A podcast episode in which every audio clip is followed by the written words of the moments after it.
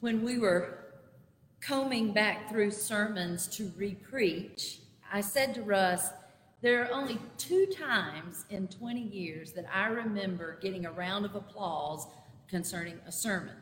Now, the first time that happened, Russ had preached the Sunday before. He had preached about transgender inclusion and acceptance and love.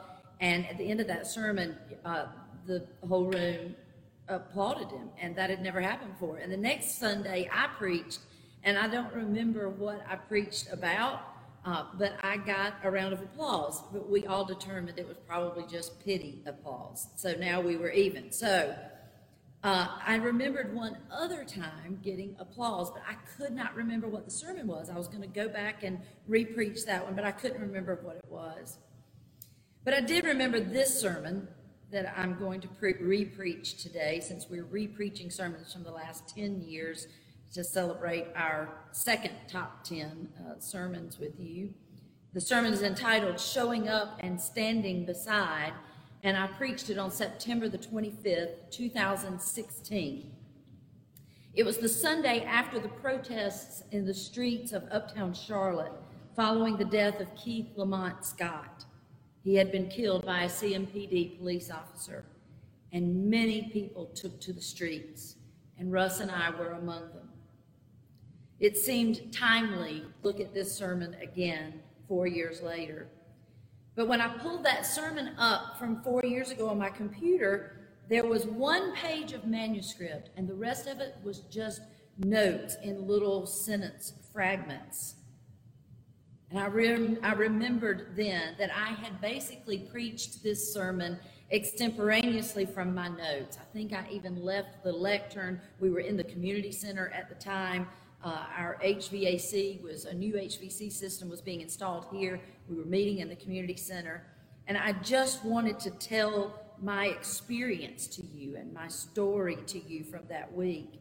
And so I did it from notes. So that forced me to have to go back to our archived podcasts and listen to the sermon so that I could transcribe it. I wish I could tell you how much I dislike going back and listening to old sermons, but I did it. I was surprised at how intense and angry and emotional I sounded, and I was surprised how many of the stories that I'm about to tell you again that I had forgotten had happened even to me. I don't like going back and listening, but I heard in my voice a nervousness and an emotionalness that I wasn't expecting to hear. The world had seemed overwhelming to me, and I was pushed beyond my comfort zone. And about halfway through the sermon, I said this one line, very impassioned, and you all started clapping. It's the sermon. So everybody in the room, I will give you the cue when the clapping starts. All five of you, I expect a big round. I've mentioned to you before I start the sermon, I've mentioned to you the struggle I'm having over my concern about the global pandemic and protesting in the streets and my place in that.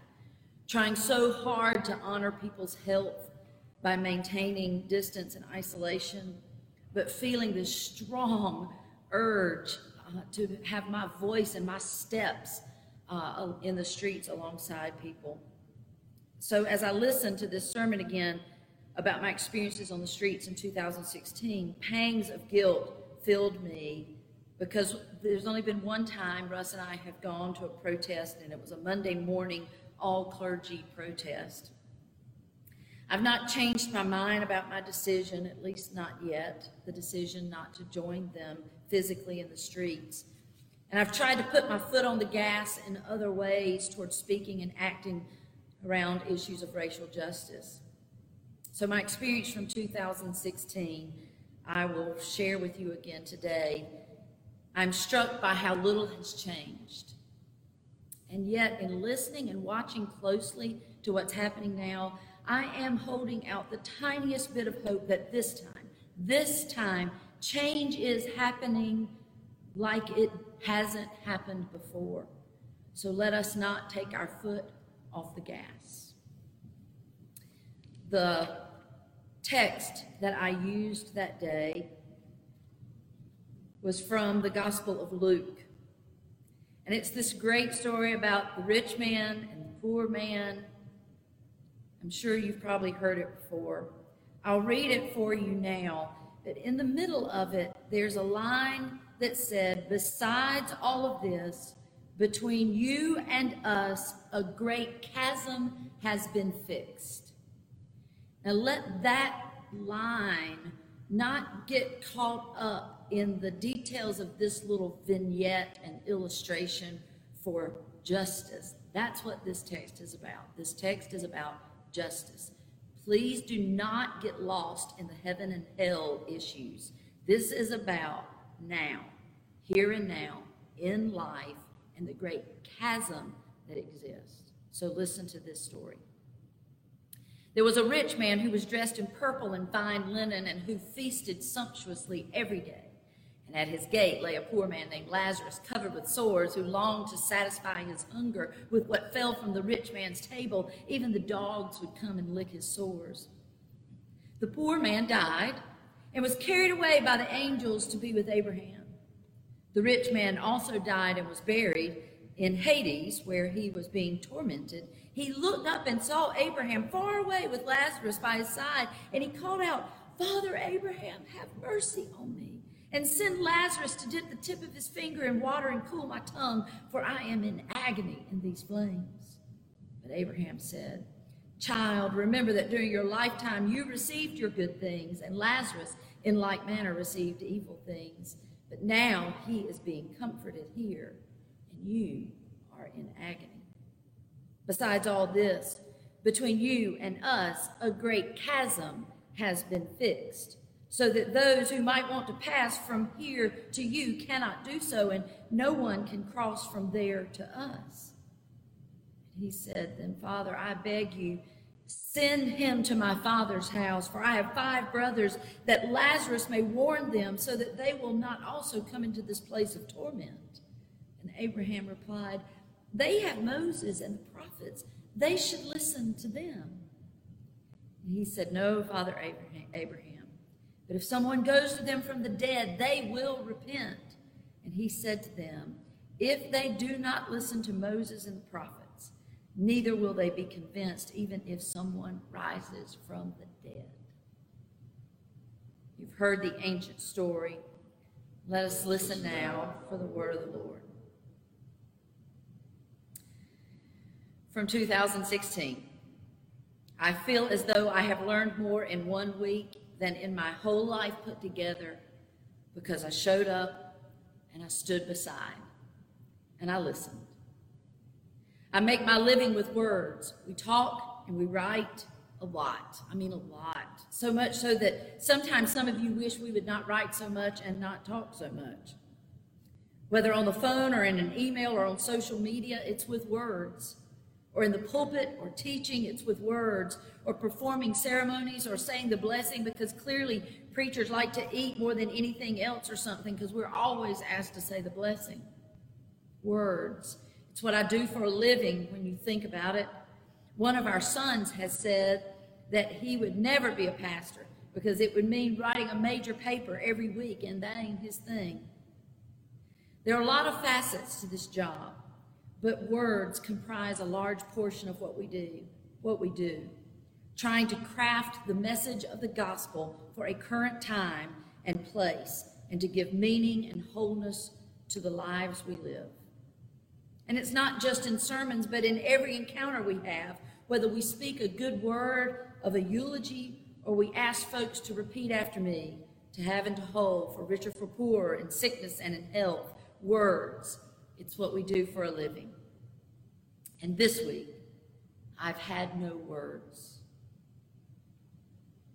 So I decided to show up and stand beside. And that's what we've done. I've not worn the right shoes, but it only took 1 day to correct that. Who knew that when you stand behind the Reverend Barber, the then head of the NAACP, for a press conference, that you would stand there for more than an hour getting a history lesson and a lecture and an impassioned speech. And he was just the first one to speak. I leaned down to the two black female ministers standing in front of me and I said, I did not wear the right shoes for this. They turned to me and said, me neither. You know, they didn't teach a class in pastoral protest in seminary. Some things you have to learn on the fly, and I wore flat shoes for the rest of the week. I'm a quick study like that. But here's what I have to tell you from our experience this past week. If it wasn't so awful, it would be wonderful. Like a big reunion among the thousands, seeing many of the same folks every night in the streets. The feeling in the streets is more like a reunion. I've never been to a concert or a football game or even a festival in the park where I felt more connected than I have in the streets of Uptown this week. If it wasn't so awful, it would be beautiful. Walking that circle from the Omni to the convent, to the government center, to the jail, to the police station. There's nothing like standing in front of the jail, those four buildings and people chanting and singing and yelling and the lights going on and off in each jail cell and the shutters are flicking open and closed, and you know that so many of the people standing in the streets have people in there. And I'm sure some of those people ought to be there. And I am positive that some of them ought not be there for the crimes they have committed. Because if you or I had committed those same crimes, we would not be there. The chasm. Don't forget the chasm. So we just walked in this massive circle, meeting people and hugging and singing. And when I would get a little afraid, though it was so peaceful, but then I would realize that only one tiny thing could go wrong and pandemonium would ensue. And I had to work to keep that fear at bay. And so when I would start to feel that fear come on and I would see the police gathering in a little closer, I would grab Russ's hand and I would squeeze kind of tight because, you know, he's such a mighty protector, you know, mighty white guy protector.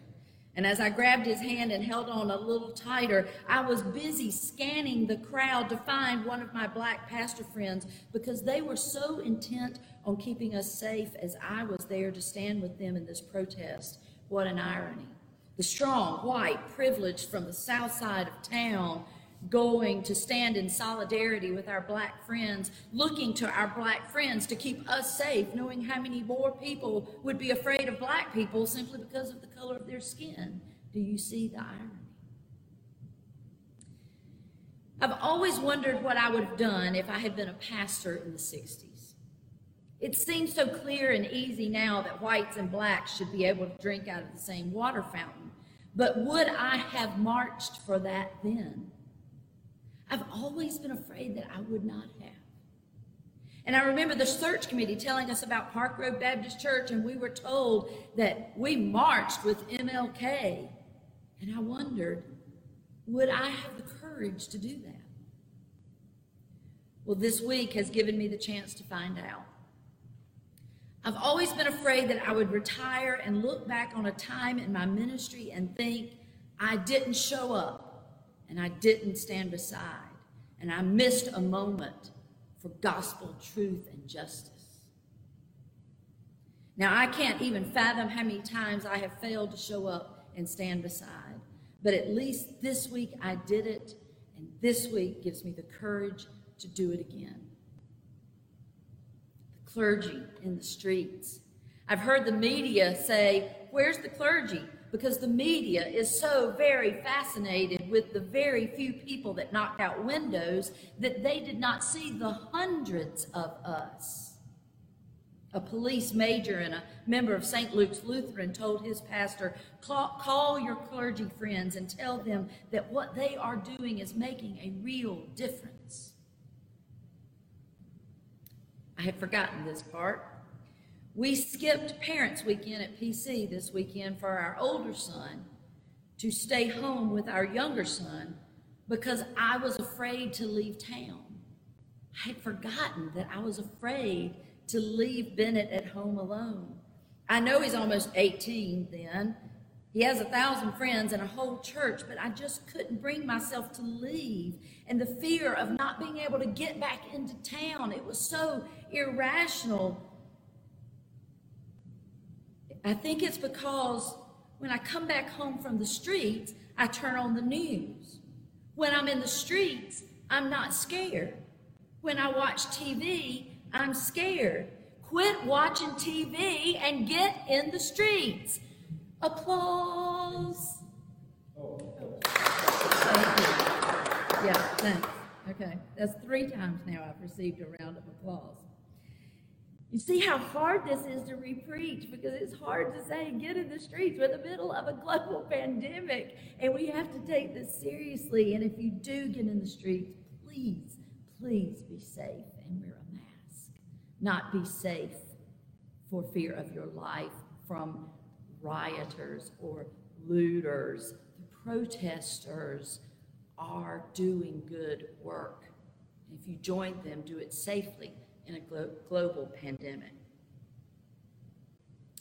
We wore our stoles or collars or whatever gear your clergy wears, and people would stop us and ask, what does this mean? We would say, we're pastors, we're clergy, we're here to stand in solidarity with you. And then they would thank us profusely and they would tell us to pray for them.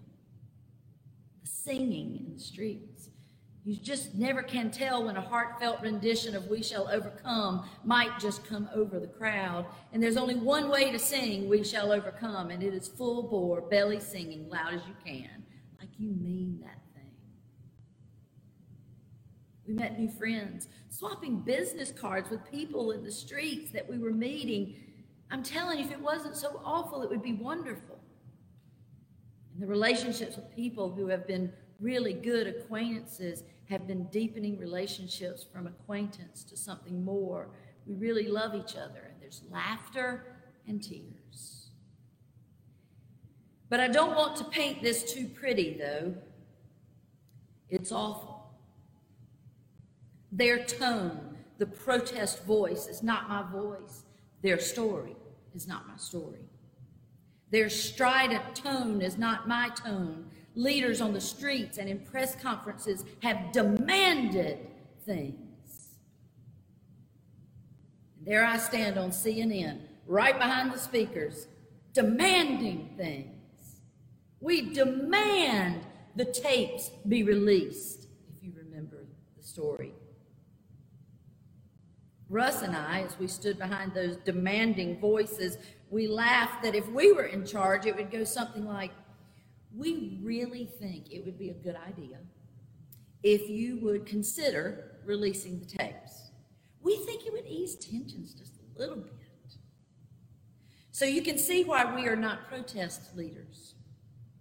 And instead, we're the pastors of a predominantly white church in South Charlotte. We've just signed on to a letter that's been crafted by a group of clergy.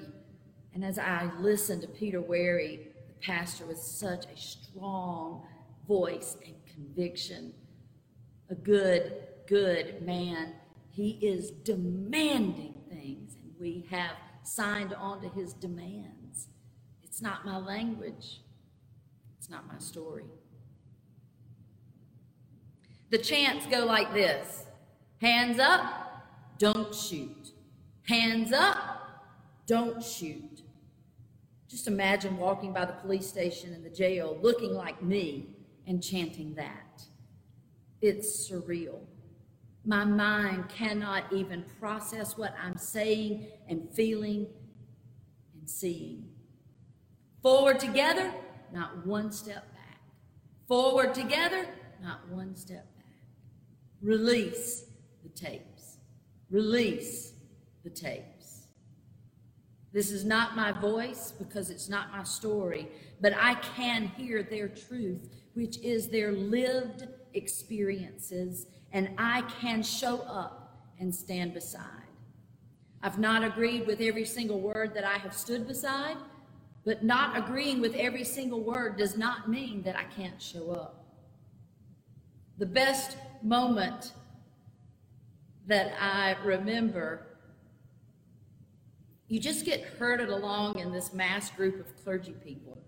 We show up on the steps one afternoon of Little Rock AME Zion because the clergy had been asked to show up for some event, so we did what we'd been asked to do. All of a sudden, you're corralled and crowded behind someone speaking at a podium with dozens of microphones positioned, and there we are, standing there in solidarity. And I leaned over to Russ and I said, "What group is this? And who is this talking, and what are they about to say?" And Russ leaned back over to me and said, "I don't know." And we stand there, and the cameras are rolling, and reporters are taking notes, and the first speaker says, "I am so sorry that the Reverend Al Sharpton cannot be with us today." And all I could think was, oh my Lord, my family back home is going to see me standing behind Al Sharpton. I knew I had arrived at a new day in my life. This next paragraph feels so different this time. Even though I've not been on the streets, it just feels so different. So these are the words from 2016. I believe them to be true still, but they surely sound different this time. Here we go. We also showed up and stood beside those who hold authority. We never passed a police officer or National Guard that we did not thank them for being there. And black people were thanking them too and hugging them even. There have only been very few that have allowed their anger to spill over into rage and become violent and destructive. And every single person has named that that is despicable, deplorable, and unacceptable. Violence is not the answer to the horrificness of the weak. No one wants violence, but anger needs a place to rest. For this week, and I'm guessing for the days to come, and as luck would have it, the years to come, and how many months has this been going on? Anger needs a place to rest, and it is resting in the streets of Uptown Charlotte and throughout our whole land. Anger is resting in the streets. The calm is no more, and that is a good thing. Now that anger resting in the streets, that's not Sunday afternoon nap rest. Our text for today. Did you catch the end of it? Could you please send Lazarus back from the dead to tell my brothers the truth? Please don't let my brothers live in torment. Somebody warn them about how we're supposed to live and act and be in the world. Send Lazarus back to tell them. And he said, if they didn't listen to Moses and the prophets, neither will they be convinced if someone rises from the dead.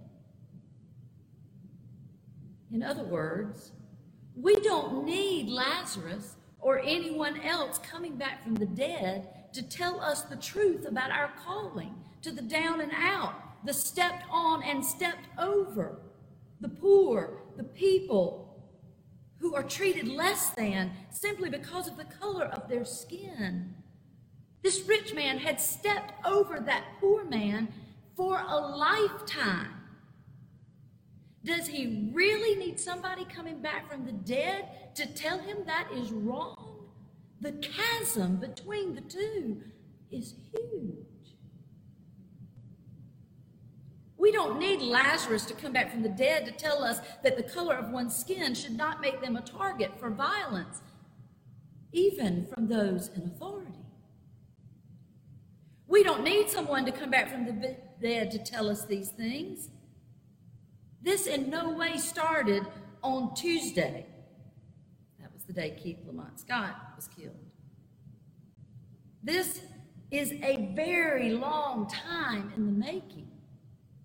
The calm ended in Charlotte on Tuesday, but the peace, the true shalom, wholeness has never been there for us all.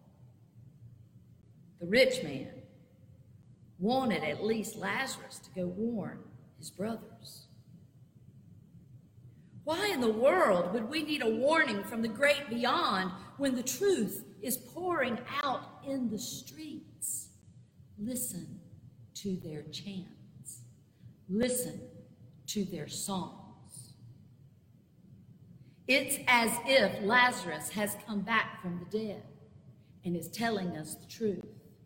Truth from blacks and whites and browns, that all they want is justice for all, whole, good life for everybody.